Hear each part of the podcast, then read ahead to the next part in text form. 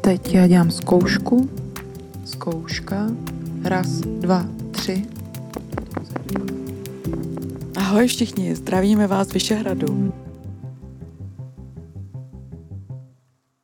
Listí se tu už zbarvuje do podzimních barev, svítí sluníčko a my vám dneska chceme přinést trošku těžší téma, Možná to souvisí i s tou nostalgií podzimu a s tím, jak všechno se stahuje k sobě dovnitř. Pozoruje v poslední době, že hodně lidí se nimrá ve svém nitru, hodně zkoumají svoje vnitřní procesy, ať už to nazývají jakoliv, osobním rozvojem, psychoanalýzou, soukromým výzkumem svých traumat, svých kořenů, což děláme i my dvě. A celá ta pozornost eh, hodně se zatahuje do, do sebe a do nitra, ale my máme obě s Ivonou dneska čerstvý zážitek tiskové konference, eh, který se věnoval velkým tématům, nadosobním, sociálně zranitelným tématům a chtěli bychom se s vámi o ně podělit. My jsme se dneska ráno s Helenou potkali na tiskové konferenci organizace, která se jmenuje Social Watch. A ta organizace, jenom pro upřesnění, co to vlastně je, kdo to je, patří k takzvaným watchdogovým organizacím. Jsou to takové ty organizace, které znáte možná ze zpráv, když se mluví o tom, že někdo vydal nějakou zprávu. Někdy to bývá Amnesty International v oblasti lidských práv nebo Transparency International. Ta vydává zprávu o tom, jak se kde korumpuje a krade. Ale taky z té naší delší historie je to třeba Charta 77, která taky vlastně chtěla podat zprávu o tom, jak to tady je. A tahle ta organizace, jejíž tiskovou konferenci my jsme dneska s Helenou slyšeli, tak se snaží zhodnotit to, jak jsme na tom, v tom, jak na celé planetě, ale i tady v České republice se přibližujeme k nějaký spravedlivější společnosti. To znamená, jak moc, jak rychle a je, jestli vůbec se rozevírají sociální, ekonomické nůžky mezi lidma. A ta druhá jejich hlavní oblast je, jak se nám daří vyrovnávat šance mužů a žen. Já jsem to pochopila tak, že tahle organizace má za úkol sledovat to, na co my běžně ne, nesoustředíme pozornost. Myslím si, že žijeme v době velmi rozptýlené, v době, která opravdu nás zahlcuje velkým rozptylem pozornosti a většina z nás je natolik pohlcena svými vlastními problémy a svojí individuální nějakou mm, tématikou, nějaký, nějakým rozvrhem našich osobních zájmů, že nedokážeme dostatečně věnovat pozornost tématům, které ale tvoří eh, rámec, které se pak odvíjí náš individuální osud. A tahle organizace která hlídá nebo má za úkol sledovat a hlídat, jak se vyvíjí naše společnost, v jakém je stavu v současné době a kam jde do budoucnosti. A ty témata, které odreferovali, tak vlastně se dotýkají ve finále každého z nás, akorát hm, nemají šanci proniknout ani do běžných médií, ani do hlavních zpráv, protože z nějakého důvodu jsou to témata, která způsobují trauma, tím pádem jsou disociovaná, vytěsňovaná. A my jsme věnovali pozornost hlavně čtyřem tématům, které tam byly. A to je téma, co udělala korona s rodinami a se vztahy v rodinách a extrémně vzrostlo násilí, domácí násilí v rodinách.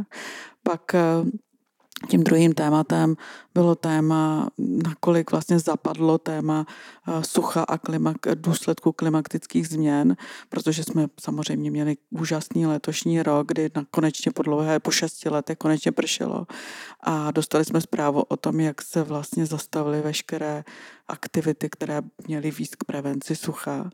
A další zprávou pak bylo, co se děje na úrovni energetiky, což by se zdálo, že pro nás dvě maminy z Prahy by to není téma moc zajímavé, ale vlastně mm, ono to opravdu souvisí s tím, když dostaneme každý měsíc složenku a máme zaplatit čezu, fakturu za elektriku a za topení, tak je to vlastně e, e, velmi důležité téma naše. To je hrozně zajímavé, že my opravdu nemáme často kapacitu na to přemýšlet o těchto těch uh, velkých problémech. Myslíme si, že na to nemáme kapacitu, protože řešíme ty každodenní problémy.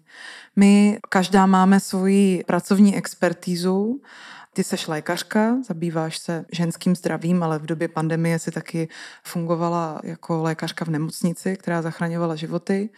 Já částečně doprovázím ženy jako důla k porodům a pak k tomu ještě občas se snažím natočit nějaký dokumentární film. A do toho řešíme spoustu problémů každodenního života, tak jako všichni kolem nás.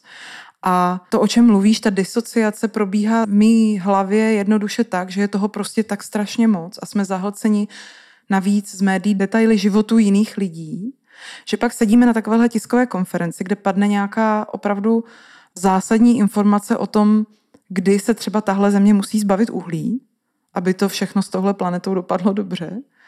A my jsme vlastně v šoku, že jsme to doteď nevěděli, neřešili, možná nechtěli slyšet, protože je to tak velké, že s tím jako jednotlivec nemůže nic dělat. Ale obě jsme se postavili nad tím, že místnost není plná novinářů a připadá nám, že by bylo absolutně na místě, aby se dnes nemluvilo o ničem jiném v médiích, než o tom, že tato zpráva dneska vyšla a dává nám nějaký zajímavý doporučení do toho, jak dál. Nejvíc nás asi šokovalo to, že firmy, které dostaly do pronájmu kus naší země koule aby vytěžili z ní nerostnou surovinu, tak nemají vůbec žádnou povinnost nést odpovědnost za to, co bude s tím krajem dál do budoucnosti. To nás vlastně překvapilo, že neexistuje žádná, žádný fond nebo žádný finanční nějaký rezervoár tvořený ze zisku těchto korporací, které vytěžují uhlí, aby se postarali pak o tu krajinu, až právě útlum nastane. Sice existuje nějaký fond pro rekultivaci, ale ten tvoří, jsme se dozvěděli, původně jedno, nyní tedy 3%.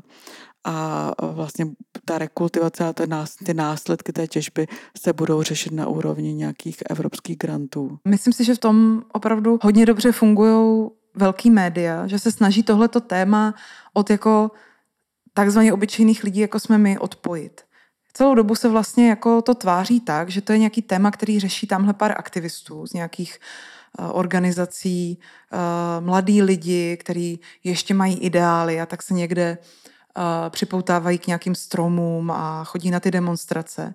Ale pro nás jako obyčejní lidi, kteří už mají své starosti a rodiny a musí se o ně postarat a musí vydělat, jako kdyby nám celý ten jako prostor říkal, tohle už nemáte čas řešit.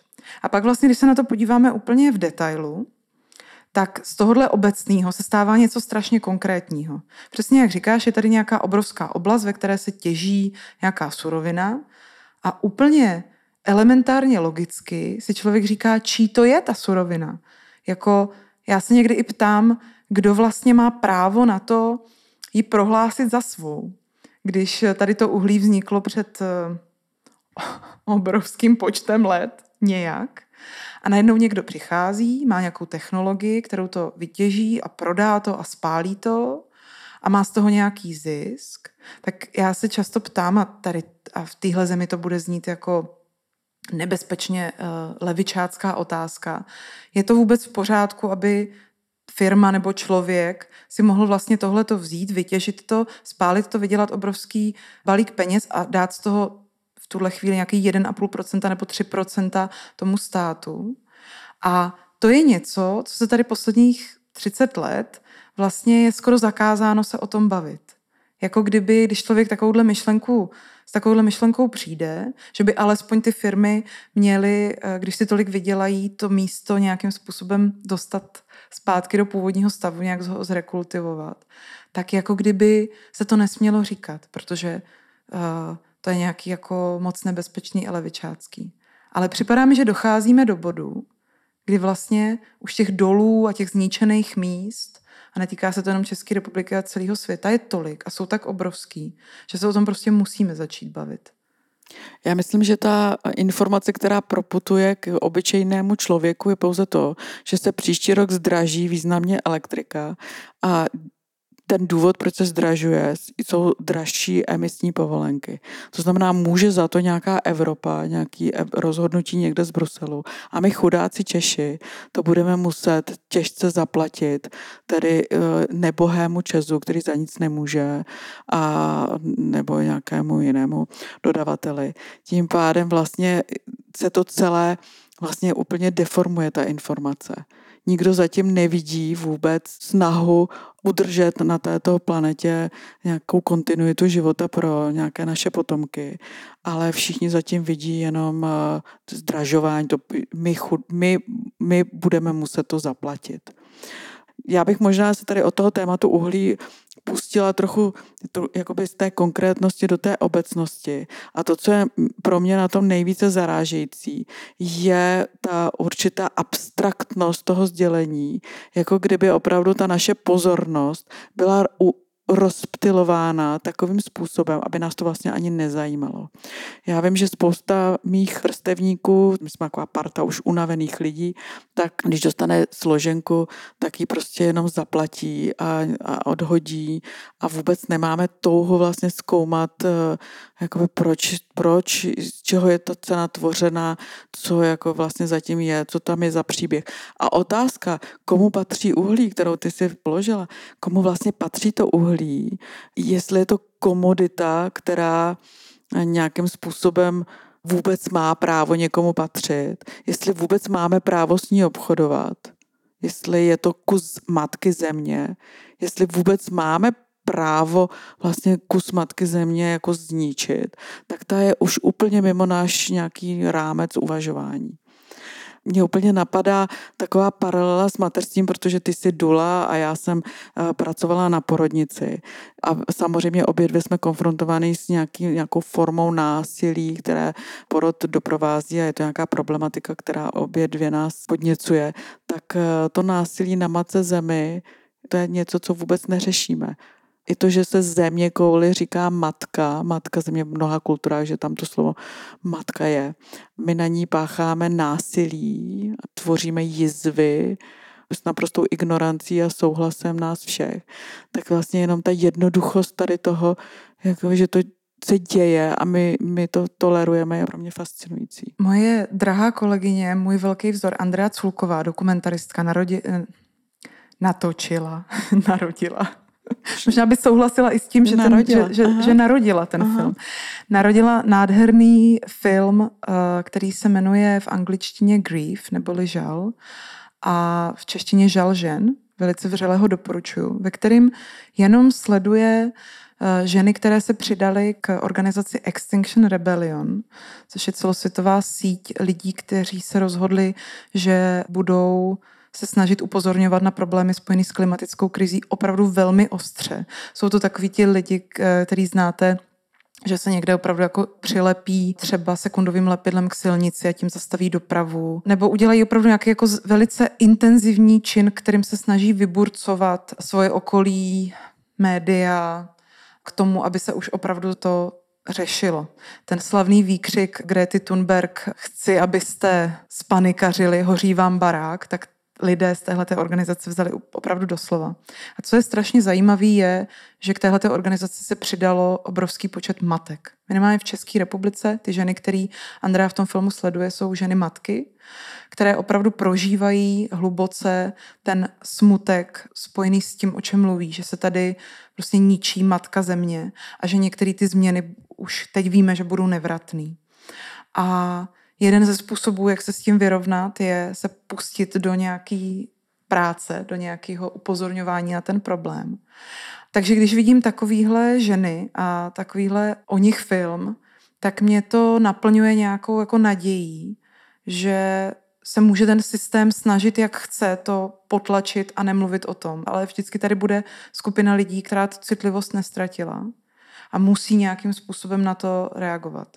A říkám si, že to, co proto může udělat jako každý z nás, kdo třeba nemá ve svém životě kapacitu na toto řešit každý den a přilepit se k té silnici, tak eh, je to, že aspoň o téhle zprávě, o tom, že tihle lidé existují a tyhle problémy jsou takhle palčivý, může aspoň mluvit s lidma ve svém okolí. Já jsem strašně vděčná, že existují organizace, tady ty uh, watchdogové organizace, že vůbec někdo tu práci za nás dělá, že to monitoruje, že to analyzuje a že vydává nějaká souhrná tisková prohlášení, která vypovídají o tom stavu, který se tady děje a nějakým způsobem upozorňuje, že příští rok by to zpráva mohla vypadat ještě hůř, nebo v nějaké oblasti prostě dokonce limitně dramaticky. Ta organizace Social Watch, tak ta existuje od roku 1995 což je neuvěřitelný a je úplně neuvěřitelný, že já jsem o tom nikdy neslyšela. Já jsem to nevěděla.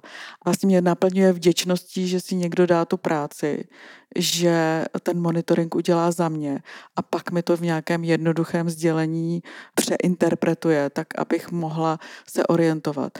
A ve světle té zprávy vypadá vlastně politická scéna naprosto jinak, než když si člověk pustí hlavní zprávy z televize, protože najednou si klade otázku, jak je možné, že daň z této těžby uhlí není zaplacena v České republice, ale někde na Kypru. Jak je to možné, že to víme a že, že to tolerujeme? Jak je možné, že tolerujeme tolik jiných věcí? Vlastně se dostávám do úplného dětského úžasu, že my jsme schopni takové extrémní tolerance, ale nevím úplně jistě, jestli ta tolerance je dobrovolná.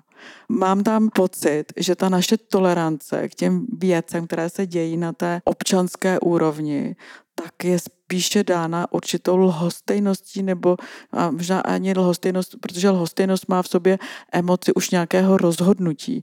A já si nemyslím, že to je věc našeho rozhodnutí. Já si opravdu myslím, že jsme společnost ex, extrémně rozptýlená. Naše pozornost je fragmentovaná a rozštěpená na tolik nedůležitých věcí, že nejsme schopni svůj pozornost zafokusovat na důležitá témata. Já jsem svědkem tady toho stejného fenoménu, když mám své klientky, které mi vypráví o tom, jak se stravují. Jak vždycky ten jejich monolog začíná větou, ale já žiju zdravě a já se stravuji zdravě. A pak mi vyjmenovávají jednotlivé typy potravin, které jí a vůbec nepadne jediná zmínka o tom, jakou kvalitu ta potravina má. To znamená, velmi často vezmou všechny potravinářské komodity do jednoho pytle, takhle zamíchají a vyberou ovoce, zeleninu a nějaký bílkoviny a všechno ostatní zavrhnou, což eh, z pohledu medicíny je úplně špatně. Ale třeba už se málo kdo zamyslí nad tím, že chleba může být super zdravá potravina, pokud je vyrobená ze zdravé pšenice a zároveň chleba může být toxická potravina, která tomu člověku způsobí chronický zánět střev, zhorší mu střebávání živin a udělá z něj chronicky nemocného člověka s řadou závažných komplikací, třeba včetně neplodnosti, anebo i nějakého autoimunitního onemocnění. A ta pozornost, která je odvedena od toho, že se nezajímáme o to, proč chleba je, může být toxickou potravinou, anebo naopak velmi zdravou potravinou, že to je pouze ve výrobním postupu a v tom, jakým způsobem je vyrobena pšenice. Už jenom to, že používáme tam slovo výroba, je pro mě vlastně trochu jako mm, už ta odpověď na tu otázku a vlastně ta pozornost je převedená na to, jestli jíst maso, nejíst maso, jestli veganství nebo vegetariánství, jestli jíst raw potraviny, vařené nebo nevařené a tak dále. To jsou z mého pohledu přesně důsledky té rozptýlené pozornosti. Protože někdy se říká, že bychom se měli všichni obrátit na ty, kdo ty zprávy pro nás a ten obsah pro nás píšou. Dneska už je to ale mnohem složitější, než to bylo ve starých dobách. Kdyby, opravdu, kdyby si člověk před 30 lety pozval tady v Praze v tý, nebo v téhle zemi do kongresáku všechny novináře a těm by něco takového představil, tak by se mohlo něco významného stát. Ale dneska to, čím se krmíme, tou těmi informacemi, vytváří už obrovský počet lidí. Žijeme prostě v době, kdy se vlastně jako si posíláme zprávy o tom a fragmentujeme si to jako sami, že se zabýváme čím dál tím větším detailem. A pro nás ten dnešní zážitek s tady s tou úžasnou organizací Social Watch bylo vlastně hlavně o tom, teda pro mě, že jsme se jako na chvilku od táhli od těch detailů, od, jak se dneska říká, odzoomovali, nebo tomu říkám efekt helikoptéra, že se najednou člověk jako, jako má možnost podívat na ty úplně základní otázky, které bychom si měli klást každý den nebo aspoň jednou za čas. A to je přesně to. Jak se chováme tady k tomu našemu životnímu prostředí, kam směřujeme, jestli se na tom shodujeme, kam směřujeme. Mně vždycky připadalo, že všichni se shodnou, když jsem byla menší dítě a pak ještě puberťačka, že všichni se shodnou na tom, že chceme, aby se všichni měli o kousek líp, aby se všichni měli dobře a aby se tak nějak, aby neexistovali příliš chudí a příliš bohatí. Když jsem pak rostla, tak pro mě byla docela velká rána, že si to všichni nemyslí. Protože mi nějak připadalo, že to je ten správný a dobrý názor. Pak jsem pochopila, že správný a dobrý názor neexistuje, že máme každý svý pohledy, to, jak nás vychovala společnost, rodina, co, nás vše, co nám všechno přišlo do cesty.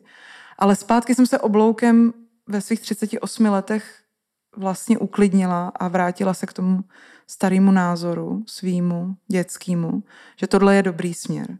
Se snažit o to, ať už z nějakého etického hlediska, tak čistě z praktického je dobrý se snažit o to, aby se ekonomické nůžky mezi lidmi ve společnosti moc neotvíraly, protože to nakonec není dobrý ani pro ty bohatý, když se na ně ty, kdo strašně moc chudnou, hrozně naštvou. Takže z jakýhokoliv hlediska mi přijde, že na tomhle, kdybychom se byli schopni shodnout, že tohle je náš cíl, aby jsme se všichni měli tak, aby to bylo snesitelný, ten život, tak pak by najednou ta perspektiva těch všech detailů, kterými se zabýváme, že má někdo novou plastiku a že někde uh, někoho uh, někdo zranil, nebo že uh, řešíme, jak to s těma rouškama uděláme v exteriérech nebo v, v interiérech, tak by jsme byli schopni najednou se čas od času odtáhnout od těchto těch detailů a zabývat se opravdu tím, jestli se shodneme aspoň na tom, že se potřebujeme přiblížit tomu, aby se všichni měli po trošku líp to jsem dneska cítila z toho já, tu obrovskou sílu tady tohohle sdělení, která mi v českém politickém, tady v české politické diskuzi uh, úplně chybí. Já jsem si dneska z té tiskové konference možná nejvíc vzala tu tiskovou zprávu, která mluvila o výzkumu, která se děla během covidové pandemie. Je to výzkum eh, Markety Wernerové, teror za zavřenými dveřmi, jak ho ovlivnila epidemická opatření. Tato, tento výzkum upozorňuje na obrovský nárůst domácího násilí v rodinách to téma se dotýká přímo mé práce, protože já jsem konfrontovaná každý den s ženami, které trpí takzvanou reprodukční prokrastinací nebo reprodukční úzkostí. To znamená, že odkládají materství někdy až na nesnesitelnou biologickou hranici, kdy je jim hluboce přes 30, mají úzkosti z toho, eh, že se jim nepodaří námluvy, eh, velmi obtížně se prokousávají tím vzorcem, najít si toho manžela, vdát se, založit rodinu, mít děti, dovychovat děti, pokud možno v úplné rodině. A toto téma vlastně souvisí s tímhle tématem hodně úzce, protože to, co my nazýváme reprodukčním zdravím a co se řeší na úrovni ginekologie, tak samozřejmě souvisí s emocemi každé té ženy. A když ta žena je traumatizovaná kolektivním traumatem toho, že nezvládáme v nějaké kvalitě vychovat děti a udržet úplnou rodinu, protože agresivita mužská není vybíjená zdravým způsobem, ale je pak vlastně introizovaná dovnitř do rodiny. Dokonce myslím, že jedna moje klientka kdysi použila větu, že má pocit, že třetí světová vstoupila do rodin, že jak se pořád očekávala ta třetí světová válka a pořád se čekalo, na kterém kontinentu vypukne, tak ona nakonec vypukla jako v celém západním světě, akorát za zavřenými dveřmi uvnitř těch rodin na té individuální úrovni. A o tom vlastně se ne, vůbec nejsme schopni jako společnost zbavit a nejsme vůbec schopni uchopit to téma, že v současné době stát se matkou a dostat se do nějakého bezpečného prostředí, kdy ta matka je schopná prostě zajistit svým dětem nějaký normální kvalitní vývoj a netraumatizovat se ani sebe, ani svoje děti, je docela těžký oříšek. Je to najednou vlastně trochu jako jako, jako adrenalinový sport pomalu a těch žen, které to ví a hluboce se toho obávají a projevuje se to u nich jako úzkost, tak těch je opravdu velké množství. Občas do těch médií opravdu jako problikly zprávy o tom, že ty linky důvěry jsou přetížené, že ty organizace, které se starají o ženy, které jsou obětmi domácího násilí, jsou přetížené. A člověk si u toho říká, přesně nemělo by tohle být to, co budeme poslouchat od těch politiků jako návrhy, co s tím teď budeme dělat, protože to teďka žijeme. To je to, co nás teď trápí. A u toho se člověk nemůže ubránit obavě, že to budeme řešit tak za rok, za dva, za tři, až přijde nějaký tým výzkumníků, kteří to vyskoumají, napíšou o tom pořádné analýzy. Ale pro ty, komu se to opravdu děje, už bude pozdě. Pokud eh, skutečně dochází v tuhle chvíli k traumatu, tak to nebudeme řešit za dva, tři roky, to budeme řešit dalších 50 let, protože to dítě, pokud teď zažívá trauma v, v takové rodině s domácím násilím, tak to samozřejmě ten posttraumatický syndrom bude integrovaný do jeho osobnosti a bude součástí celého jeho životního příběhu.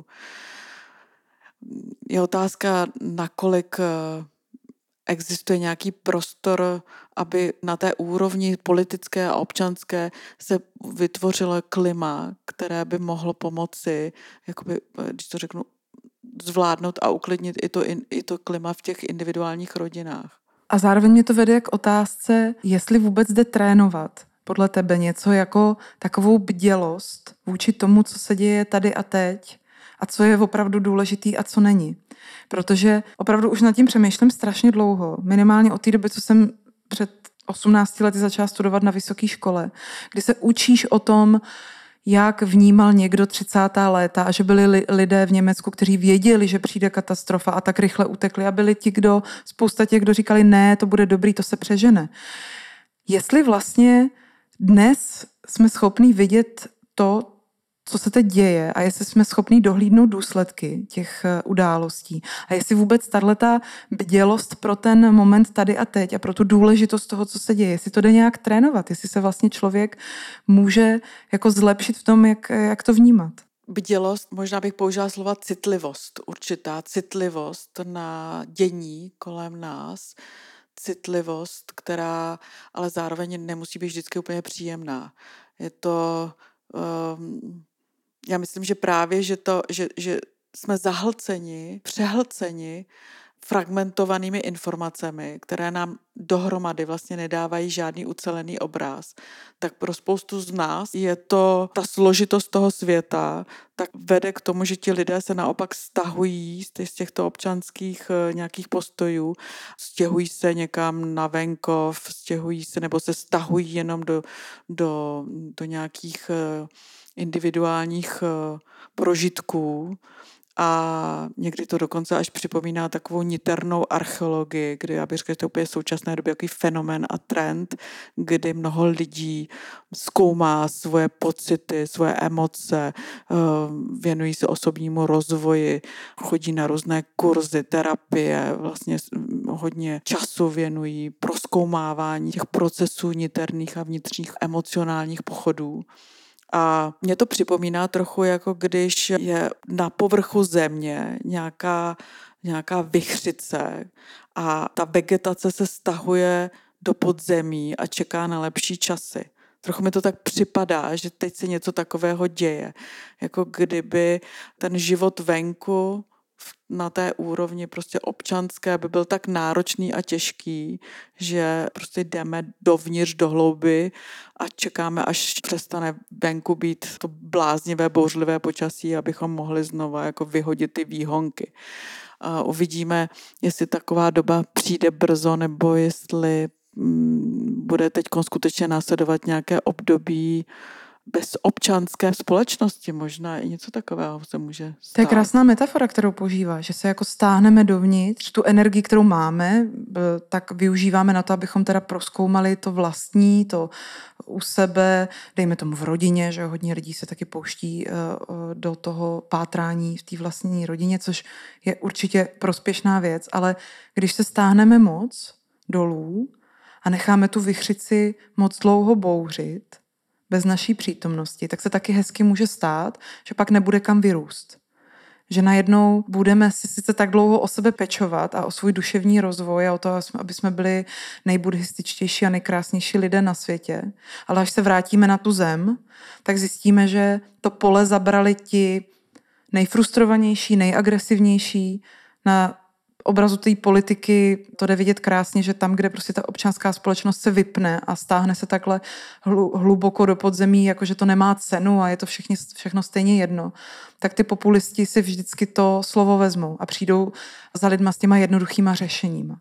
A to je, ač jsem obrovský jako fanoušek toho se podívat dovnitř sebe a pokoušet se sebe samu udělat tak nejlepší, jak umím, tak si myslím, že v tomhle opravdu je strašně důležitý hledat balans a nevyklidit úplně ten prostor tam venku těm, kdo jsou frustrovaní, agresivní, kdo mají ty jednoduché řešení. Protože pak se nám opravdu může stát, že ten náš duševní rozvoj k ničemu nebude, protože se uh, probudíme ve světě, kde uh, přijde tak jasný diktát toho, co člověk může a nemůže, že už bude úplně všechno jedno jak na sobě pracoval. Pokud tě zabalí do nějakého celoobličejového respirátoru, tak nebudeš eh, moci vůbec svůj úsměv vnitřního klidu projevit.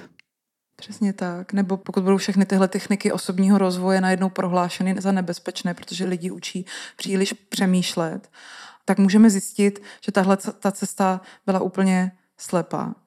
Tak bych si skoro dovolila je to strašně drzý a troufalý, ale skoro bych si dovolila za sebe do světa vyhlásit takový, takovou prozbu, doporučení, skoro až výkřik, že by bylo dobrý, tak jako ve všem je dobrý uchovávat nějakou míru a balans, tak se stejně, tak stejnou míru energie vynakládat tím, zabývat se sám sebou, jako zabývat se tím, co se děje okolo nás. Mě napadla teď metafora na přísloví, že blížší košile než kabát.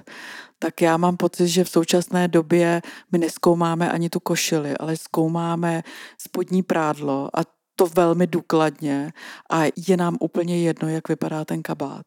Ale kabát je nejdůležitější protože to je ta vrstva, která vlastně určuje to, jak, v jakém stavu pak bude, bude košile a spodní prádlo. Tak se s vámi dneska rozloučíme tím, že vám doporučíme, abyste se podívali na to, co se děje kolem vás.